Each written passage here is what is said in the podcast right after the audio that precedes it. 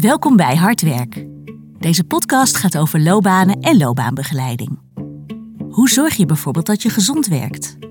Waar word je blij van? Waar krijg je energie van en haal je voldoening uit? En waar ligt je kracht? Hans van Westen gaat in deze aflevering in gesprek met zijn gast over haar loopbaan en hoe zij plezier en energie uit haar werk haalt. Loopbaandeskundigen geven hun visie op het gesprek en delen tips. Hans, het woord is aan jou.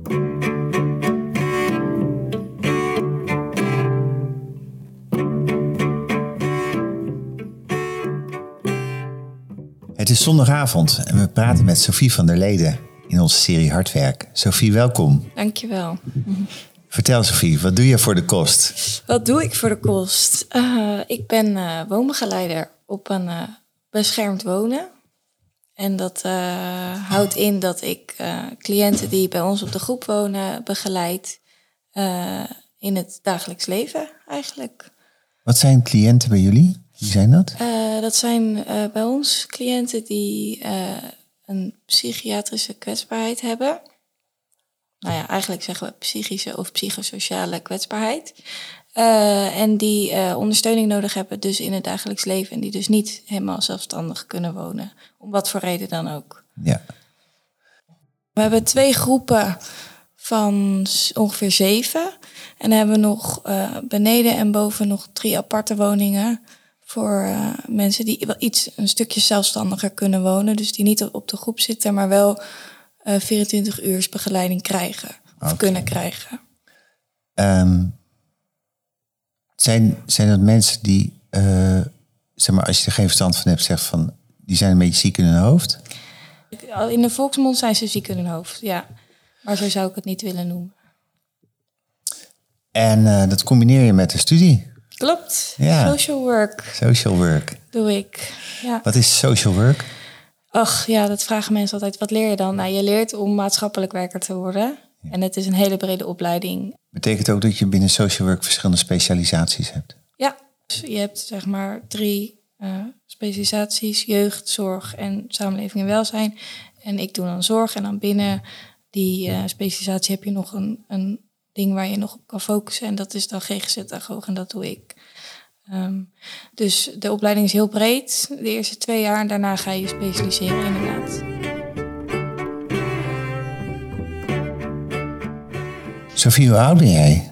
21. Wat maakt dat je dat kan op je 21ste? Ja, wat maakt dat je dat kan? Ik ben uh, begonnen als stagiair bij, uh, bij mijn werk. Ik werk bij Quintus. En uh, ik ben vorig jaar begonnen, vorig schooljaar in september, als stagiair persoonlijk begeleider. Dus dat is een iets andere functie dan woonbegeleider, maar wel met dezelfde mensen. Um, voor mijn studie, social work. Um, en dat heb ik een jaar gedaan. En nou, dat vond ik hartstikke leuk. En zij vonden het ook leuk. Of nou ja, ze vonden mij ook goed. Goed genoeg. En toen mocht ik blijven. En ik wilde zelf ook heel graag blijven. Uh, dus ja, wat maakt dat je dat kan? Ik ben er gewoon ingerold. En het ging goed. En ik vond het leuk. En het is mijn passie, dus... Hmm. Hoe, hoe komt een mens erachter dat hij social work wil gaan doen? Hoe ging dat bij jou? Uh, nou ja, dat, die vraag krijg ik wel vaker. Uh, want het is ook wel een beroep wat je zeg maar wat in je moet zitten, vind ik. En ik denk dat veel mensen dat vinden en daarom dat veel mensen ook altijd vragen van joh, hoe komt dat nou? Um, ik denk, ja, ik, ik weet in ieder geval dat ik vanaf kleins af aan altijd al mensen wil helpen. Gewoon op zeg maar kleine schaal, maar ook grote schaal. En dat ik eerst dacht, nou, ik word dokter, verpleegkundige, zoiets. Toen dacht ik, nee, ik wil eigenlijk verder dan dat. Ik vind überhaupt mensen interessant. Ja, gewoon het hele ding aan mens, hoe dat in elkaar zit. En toen zat ik op de middelbare school en dan, nee, ja, op de middelbare school en dan ben je bezig met welke opleiding ga ik kiezen. En eigenlijk heb ik bij twee opleidingen gekeken, social work en nog een andere. En uh, toen was ik er gelijk uit dat ik social work ging doen. Gewoon, dat trok me gewoon met mensen werken, mensen helpen. Het is altijd al mijn ding geweest. En toen zag ik die opleiding, toen dacht ik, nou, dat past precies.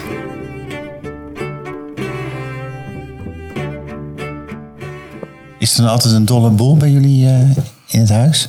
Ik denk dat voor mensen die er niet bekend mee zijn, dat ze als ze een dag met mij mee zouden lopen, dat ze de- zouden denken: wat een dolle boel.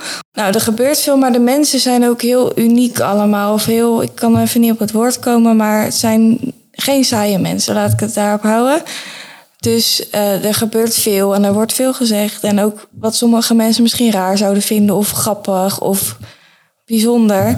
Ehm, maar uiteindelijk blijven het gewoon mensen die gewoon in een huis wonen, gewoon opstaan, iets gaan doen, weer naar bed gaan, eten. En dat is het. Ja. En jij helpt ze daarbij. Om zo door het leven te komen. Ja, dat is, Ja. Wel, dat, dat is wel wat ik leuk vind, ja. Ja. Hoe ver ben je in je studie? Ehm, ik ben, nou, ik zeg de hele tijd, ik ben aan het afmaken, ik ben bijna klaar. Maar eigenlijk is dat nog niet zo. Ik eh, ben nu mijn minor aan het doen over gedrag, dus dat sluit ook mooi aan. En eh, na, een minor, of na mijn minor ga ik afstuderen, maar ik ga eerst nog even een halfjaartje ertussen plakken om wat achterstallig werk uit vorige jaren in te halen.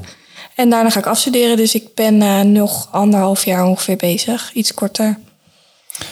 Eh, dat betekent dat jij bent gaan studeren, denk ik, in de coronaperiode. Ja, ik zat een half jaar volgens mij op mijn opleiding en toen begon corona. Ja. Of een jaar. Nou, in ieder geval, ik heb een tijdje zonder corona gestudeerd en toen begon de ellende. Ja. Ja, Eh, en dat was inderdaad thuis zitten en eh, online proberen de boel eh, op gang te krijgen. En, ja de eerste periode was alleen maar achter de laptop thuis. En alleen maar online les. En ja, ik, ik kan me niet meer heel goed herinneren, maar ik weet in ieder geval dat ik echt de hele dagen achter de laptop heb gezeten, ja. Ja.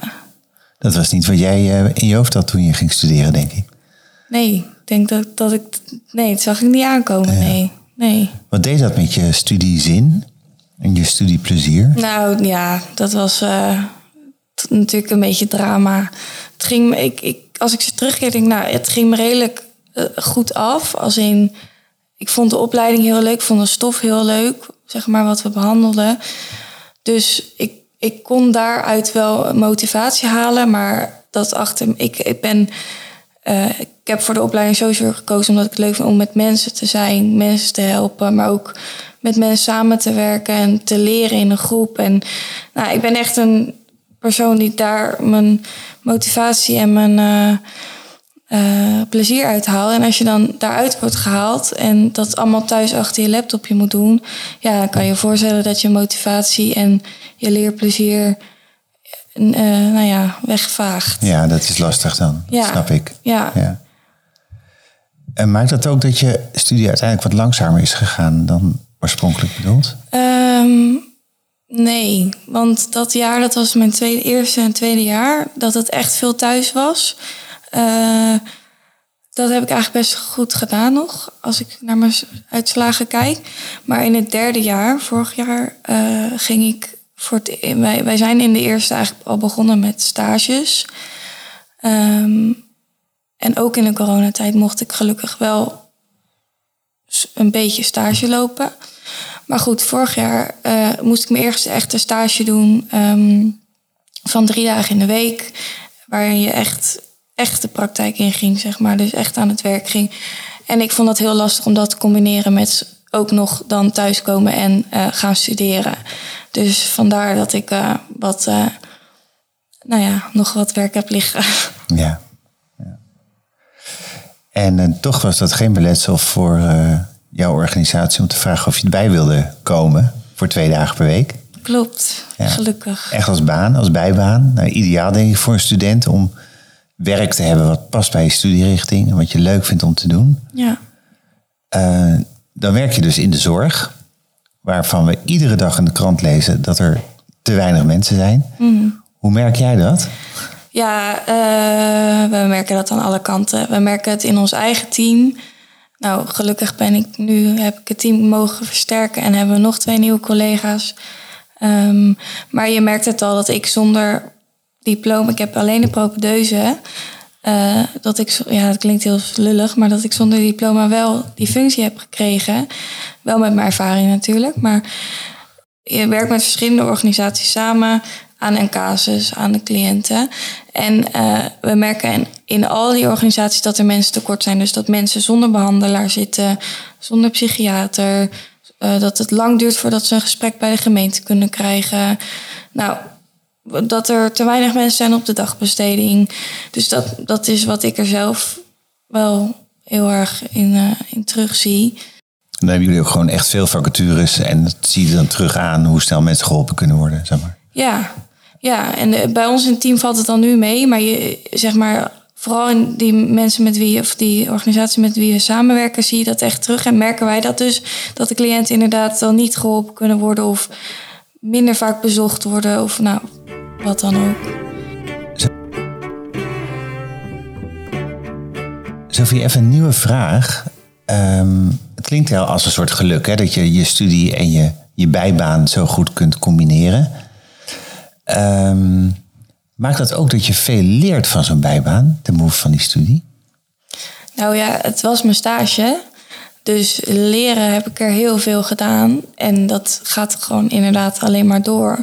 En omdat ik er ook nog over leer op school, theoretisch, eh, kan ik dat inderdaad heel goed aan elkaar koppelen. En eh, ja, ik leer elke dag heel veel inderdaad.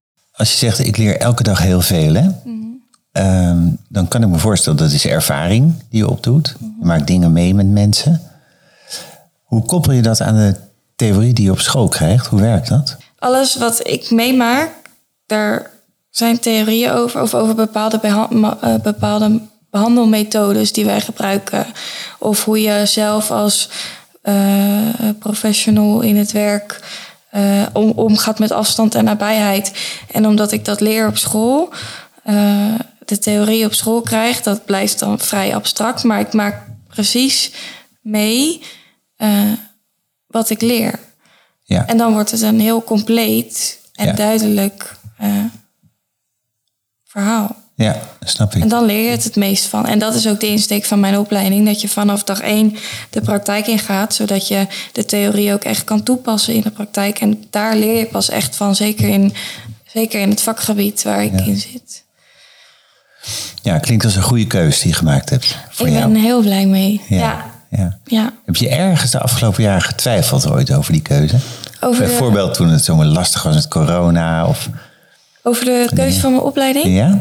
Ehm, nee, want ik weet dat dit mijn passie is. Alleen, ik heb wel echt gedacht van, oh, ik wil stoppen met studeren. Gewoon, dat studeren online was echt niet leuk. En ik had wel het geluk dat ik bij vorige organisaties waar ik dan stages heb gelopen of mini-stages, eh, dat ik wel, eh, nou ja, iets kon doen. Dat het niet ook nog achter de laptop was. Dus dat maakt het voor mij nog wel leuk. Maar dat, achter, ja, nogmaals, dat achter de laptop de hele, hele dag zitten was gewoon niks voor mij. En dat haalt echt het plezier eruit.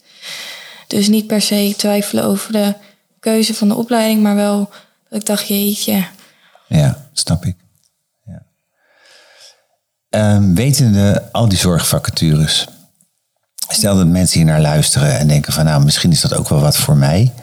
Wat zou je ze willen vertellen? Wat voor goede raad heb je voor ze? Waar moeten ze over nadenken? Ehm, ik zeg altijd, als je in de zorg werkt of wil werken, moet het je passie zijn. Je moet gewoon opstaan en denken, vandaag heb ik zin om mensen te helpen. En als je dan op je werk aankomt, moet het zo zijn dat het niet eh, is dat je een knop omzet, maar gewoon dat je gewoon doet wat, wat je voelt. Dat is wat ik doe, wat ik merk, dat ik gewoon helemaal Ehm, dat het gewoon een soort van vanzelf gaat of zo. Dat ik het heel leuk vind, dat ik er energie uit haal. Ja, dat ik er blij van word als ik erover praat. Nou, allemaal dat soort dingen. Eh, en ik denk dat de cliënten of de mensen ja, met wie dan ook werken in de zorg, dat die dat ook merken. Dat als dat, dat, dat als dat zo is, dat ze dat merken en dat dat goed werkt. En als dat niet zo is, dat ze dat ook merken. En dat het dus niet werkt en dat het dus niet goed is voor jou om in de zorg te gaan werken. Dus ik denk als je die passie hebt, eh, dat je er gewoon voor moet gaan. En dan zijn er echt heel veel kansen in de zorg.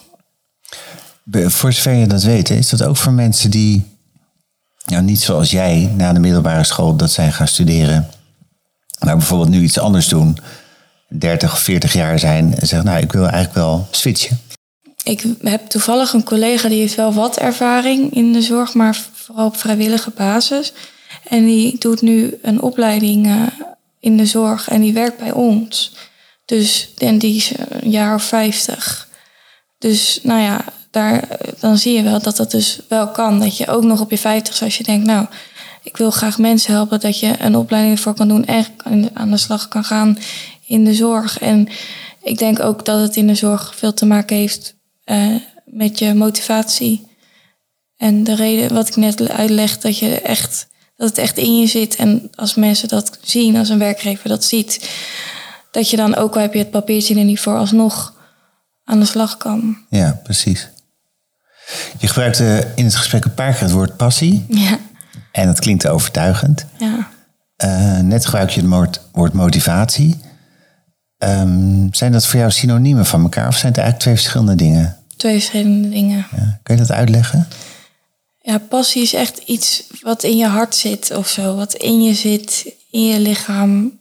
Ja, ik kan het nooit goed uitleggen. Maar als ik aan passie denk, denk ik inderdaad iets aan wat binnen, oh, wat binnen in je hart zit.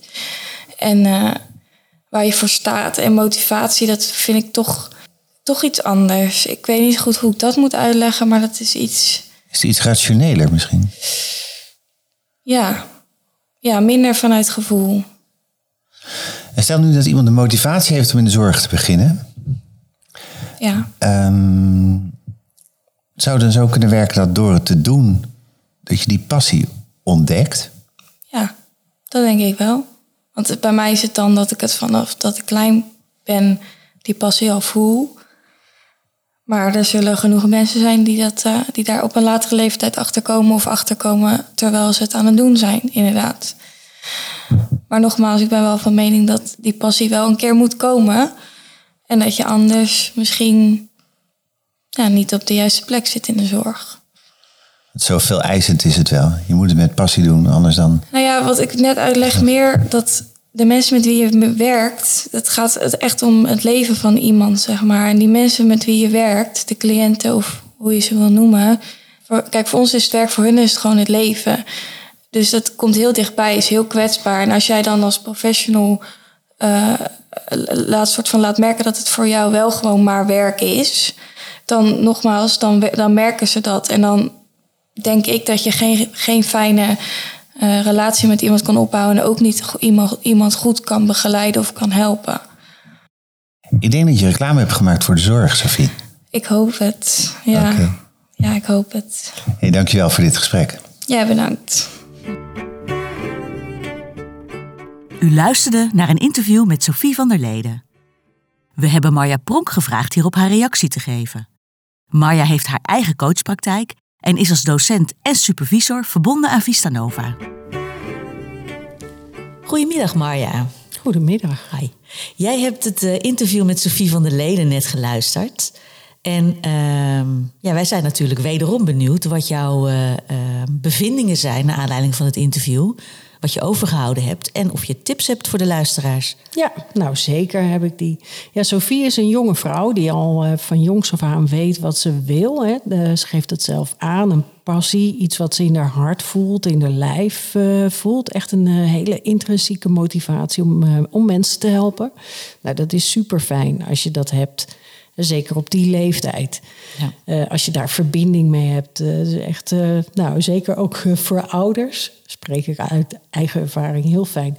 Uh, maar er zijn ook heel veel jongeren die daar niet mee gezegend zijn. En uh, ja, dan zijn de keuzes eigenlijk enorm. Hè? Als je niet precies weet waar je passie ligt en, ja. uh, en waar je naartoe wil. En waar wij vroeger konden kiezen uit, nou laten we zeggen, zo'n 20 studies, zijn er nu honderden. En dat maakt het voor jongeren echt niet gemakkelijker. Ja, snap ik. En uh, als ze dan niet zo'n hardkeuze hebben, dan is kiezen uiteindelijk voor een studie onvoorstelbaar moeilijk. Nou, dus voor de jongeren of hun ouders heb ik uh, wel het advies om uh, op, tijden, op tijd, hè, vroegtijdig te beginnen, om uh, daar eventueel hulp bij te zoeken. Om met mensen die eh, verstand hebben van het vak. Dat kunnen loopbaancoaches zijn of studiekeuzeadviseurs. Om daar in ieder geval het gesprek mee aan te gaan. En ehm, dat, kan, eh, dat kan je zoeken in testen. Maar ik ben altijd wat meer van het gesprek. En de combinatie is natuurlijk ook heel goed. Om ehm, nou, dat, dat met hulp eigenlijk te onderzoeken. En um, nou, als het dan uiteindelijk toch, want dat gebeurt ook wel eens, op de inhoud nog steeds niet helemaal duidelijk is, uh, zoek dan in ieder geval een opleidingsomgeving waar je je thuis voelt. Hè, waar, de, waar de cultuur, waar de methodiek, waar de mensen een uh, omgeving creëren waar jij je als, als jongere, als student uh, heel, heel fijn voelt. Ja. Want als het dan op de inhoud even wat tegen zit, dan kan dat je er nog wel doorheen slepen. Nou ja, wat ik ook wel een belangrijke vind, wat ik zelf ook wel meegeef aan uh, um, jongeren uh, en ook aan mijn eigen dochters, is dat studeren ook een fase is. Het wordt zo vaak gezien op die leeftijd nog als een doel en dan moet ik voor de rest van mijn leven kiezen. Mm -hmm. He, maar je, je, je kiest een studie eigenlijk als middel om uh, op de arbeidsmarkt uiteindelijk iets te kunnen betekenen ja. en, en iets te kunnen gaan doen. En um, nou ja, dat, dat is een fase en kan ook dan best wel even af en toe niet zo leuk zijn. He, leuk is echt wel zo'n. Dat, het moet allemaal maar leuk zijn uh, nu, maar studeren is af en toe gewoon niet leuk. En daar moet je dan toch doorheen. En Even doorbijten. Ja, precies. En als je er dan boven kunt gaan hangen, is op die leeftijd wel nog wat lastig. Maar als dat, als dat lukt en je te realiseren dat het een fase is, Um, nou, dan, dan is het al makkelijker om doorheen te bijten. Ja. Um, nou en die fine-tuning die komt altijd later wel. Want er zijn ook een hoop mensen die uiteindelijk een, uh, een studie doen en helemaal niet Uiteindelijk niet. Uiteindelijk in waar ze voor gestudeerd hebben. Ja, precies. Of een aantal jaar dat wel doen en zich verder doorontwikkelen. En weet je, dan heb je toch door die studiecompetenties ontwikkeld. En uh, waar, je, waar je altijd wel heel veel aan, aan zult hebben. Ja. ja, dus op die manier ernaar kijken is eigenlijk ook wel heel belangrijk. Ja, ja. precies. Ja. Nou ja, verder vind ik het. Uh, uh, Hans zegt dat volgens mij ook al, ook al wel, dat Sophie een, uh, een lans breekt voor werk in de zorg. Um, nou, ik zie het niet alleen in de zorg, maar ook in onderwijs en kinderopvang enorme tekorten. En ik zie echt dat, dat uh, jongeren en ouderen daar kansen krijgen die een aantal jaren geleden onvoorstelbaar waren. En dus je krijgt al heel snel heel veel verantwoordelijkheid. En dat maakt het werken echt heel erg leuk. Ja. Dus uh, ja, die kansen die zijn er wel. En je voelt je ook, denk ik, althans als ik de, van Sophie zo beluister, voel je je ook gewoon echt al uh, heel erg nodig. Terwijl je nog midden in je studie zit precies, eigenlijk. Precies. Dus die noodzaak voelt nog, nog meer. En daardoor kan je jezelf misschien ook beter uh, motiveren. Ja, precies. Ontwikkelen, ontwikkelen en, en, motiveren. En wat zij ook heel duidelijk aangeeft, hè, is dat daardoor uh, dat wat ze inhoudelijk aangeboden krijgt in de studie, het uh, ja, nog veel leuker is en veel meer uh, op zijn plek valt ja. in de praktijk. Ja. Dus ja, dat, dat is superleuk. Dus iedereen die, die ideeën heeft, hè, de kansen liggen in zorg, onderwijs en kinderopvang. Ja. Echt Echt heel veel. Nou, ik vind het ook altijd leuk om naar zo'n interview te luisteren met het idee: wat heeft een werkgever hier nou aan? Hè? En uh, ja, wat ik er nu wel uit wil halen, is, uh, is eigenlijk een tip voor, uh, voor leidinggevenden. Um, die vinden het nog wel eens lastig om een gesprek aan te gaan met medewerkers over andere dingen dan de inhoud. Mhm. Maar als je dan zo hoort hoe belangrijk het is dat iemand uh, aangesproken wordt op zijn passie, op zijn intrinsieke motivatie, dan, dan zou ik daar voor de leidinggevende echt wel weer uit willen halen. Blijf dat gesprek aangaan. Hè? Blijf het Ja. gesprek aangaan over waar zit nou de passie van die medewerker. En ehm, wat, ik, wat ik wel zie en waar, waardoor mensen ook stuk lopen in soms hun functie, is dat regels eh, heel erg eh, belangrijk worden gevonden en worden ge- eh, gehanteerd. Dat de administratieve last die, die medewerkers krijgen heel erg groot wordt. En dat ze het idee hebben dat ze steeds verder van hun passie afkomen te staan. Oh ja. En door als leidinggevende daar het gesprek over aan te blijven gaan, eh, ja, hou je toch die verbinding met de medewerker. Ja. Oké. Dus blijf het doen. Ja, oké, dankjewel. En nou ja, tot de volgende uitzending dan maar weer. Graag gedaan. Kijk er naar uit.